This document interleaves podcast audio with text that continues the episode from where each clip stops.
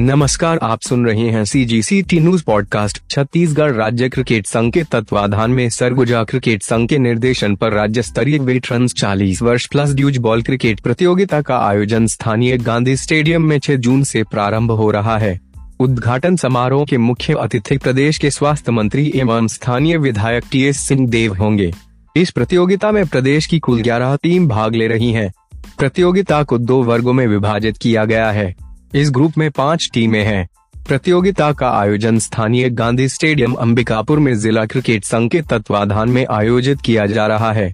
Group में कुल छह टीमें शामिल हैं जिनका मैच रायपुर में खेला जाएगा। इस प्रतियोगिता में विजेता टीम छत्तीसगढ़ राज्य का प्रतिनिधित्व करेगी। कल पहला उद्घाटन मैच रायपुर विरुद्ध कोरबा के मध्य खेला जाएगा। यह मैच प्रातः छह बजकर तीस मिनट बजे प्रारंभ होगा। दूसरा मैच 11 बजे बजे से सरगुजा विरुद्ध धमतरी के मध्य खेला जाएगा। यह जानकारी आयोजन समिति के अध्यक्ष आशुतोष प्रजापति ने दी। सी जी सी टी न्यूज़